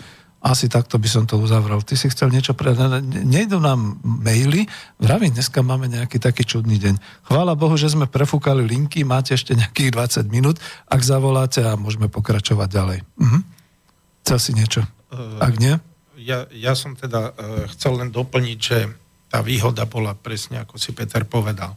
Uh, my sme mali neustály styk s podnikom, to znamená, mohli sme operatívne jednať presne podľa pokynov uh, prepravcu, ak správne si poznamenal, keď sa došlo do prístavov so strojmi a zariadeniami, niečo sa stalo, tak okamžite sa avizovalo, prišli tam technici, veci sa dali do poriadku a tovar sa odovzdával pohode. Takže proste, čo tým chcem povedať? Mali sme rozhodovaciu a riadiacu právomoc vo vlastných rukách. To je to, čo dnes nemáme. Ani mm. na úrovni štátu, ani na úrovni podnikov. A žiaľ, toto je naša najväčšia chyba. Preto ani to, čo všetci vidíme, že je zlé, dneska nedokážeme opraviť alebo zmeniť, pretože ani vláda nemá tie kompetencie. Jediné, čo popodpisovali všetci, dávať dotácie nadnárodným spoločnosťam, aby na nás rýžovali a ešte raz rýžovali.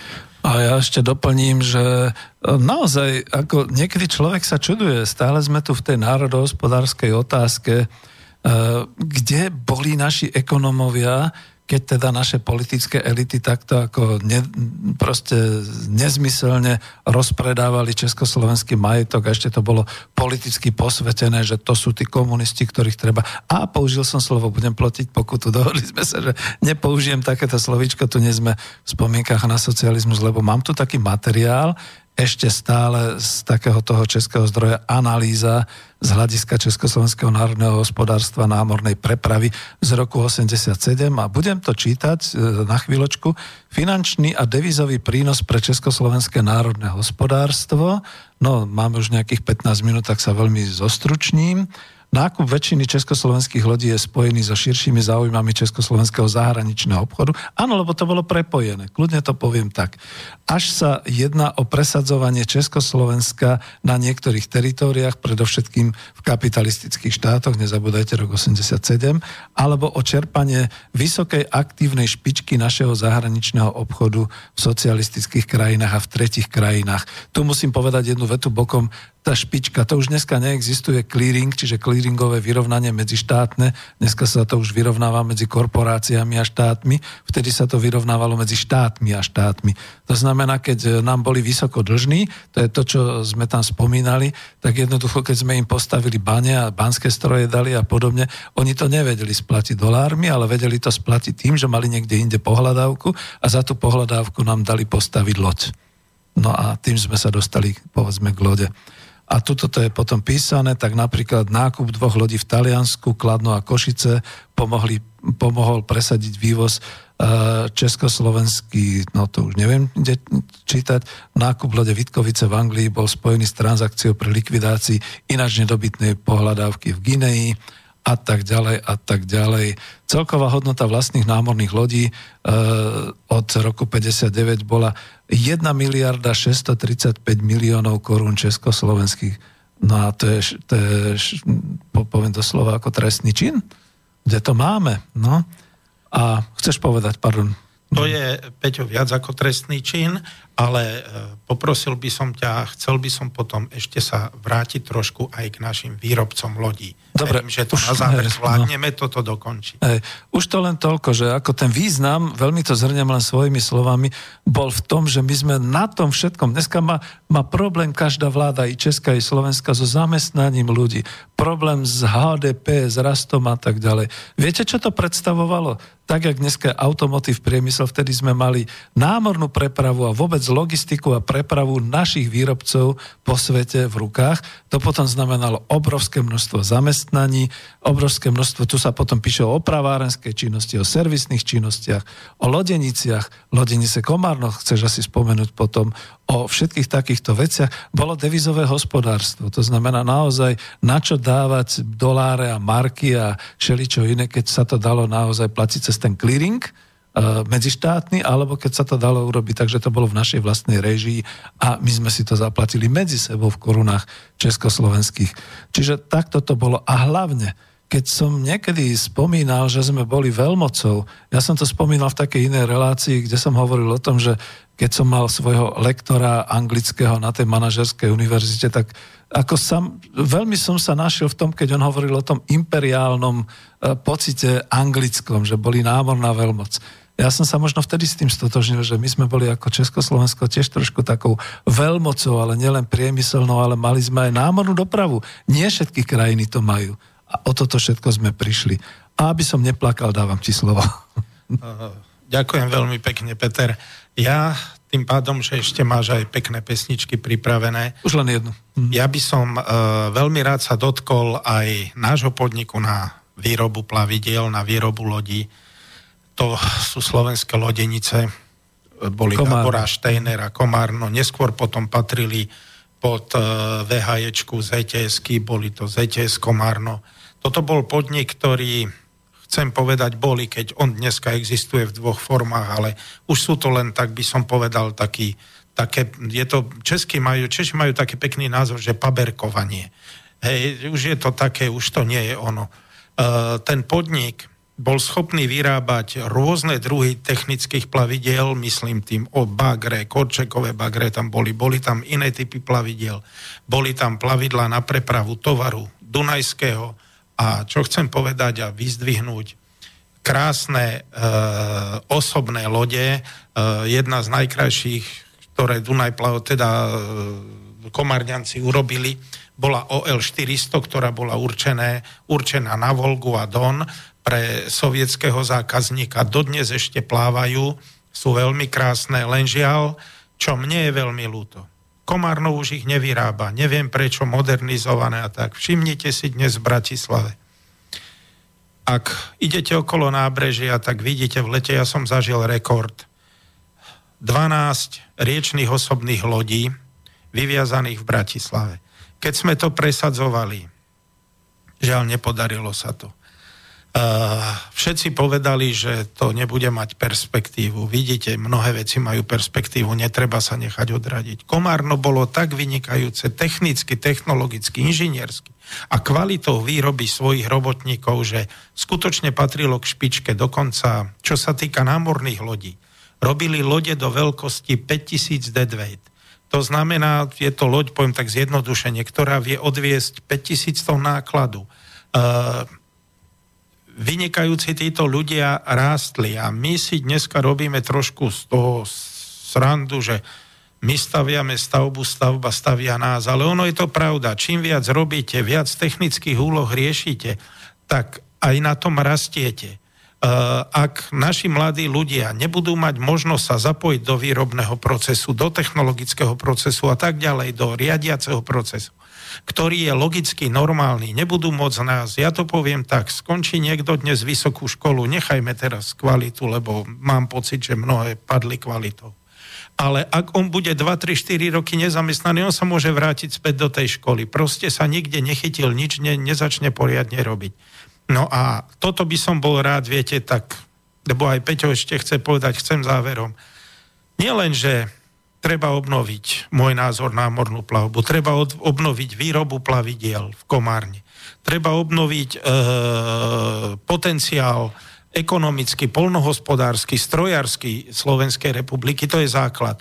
Lebo potom budú aj tie dopravné toky a prestať stavať nezmyselné stavby na tých najúrodnejších pôdach. Ďakujem pekne. Máme ešte 10 minút a ja skúsim vyzvať ešte, ak nás pán profesor počúvate, skúste zavolať znova. Prefúkali nám to tu, tak to skúsim nejako zdvihnúť vás aspoň do toho záveru, aj keby sme obetovali pesničku. No a čo sa toho týka, čo si aj ty spomínal, vieš, to je presne to. My tu máme teraz trošku pre mnohých a hlavne mladých ľudí takú extrémnu tému, že námorná plavba a lodná doprava, čo dneska v 21. storočí. Nedávno som videl také tie, že budúcnosť dopravy, že to sú také tie skyway, proste tie, kde si hore, že be, behá to po tých linkách ako, ako elektrický prúd, proste niekde nad zemou a šetrí to celú zem a také veci. Všetkému tomu želám, čo sa dá. Ale tak, ako povedal jeden z našich úspešných a, a dobrých filozofov a sociológov, ktorý ešte pracoval s nami na ekonomickej demokracii, počíta sa to, čo je tu a teraz. To znamená, tu nám tečú rieky tu máme prístavy, ktoré už pomaly nie sú naše. Nebol by problém zriadiť znova, keď už pán Fico a pán minister financí nevie, kam dávať tie peniaze, ako teda posilniť tú zamestnanosť a, a tak ďalej, tak nech to dá sem a, a nech teda uvoľní ruky, aby vznikla aj tá československá e, plavba, alebo teda tá plavba e, tými kanálmi, čo ešte teda Baťa kedy si chcel spojiť Dunaj a Labe a podobné veci. Veď to urobme, veď to sú tie investície, ktoré ten raz zabezpečujú. Nám predsa ten raz nezabezpečuje do domáceho, hrubého domáceho produktu nejaké rozvíjanie automobiliek a ja neviem čoho všeličoho, ale toto. A potom vlastne máme tú cestu čínsku teraz tu bol ten vlak z Číny, otvára sa hodvábna cesta.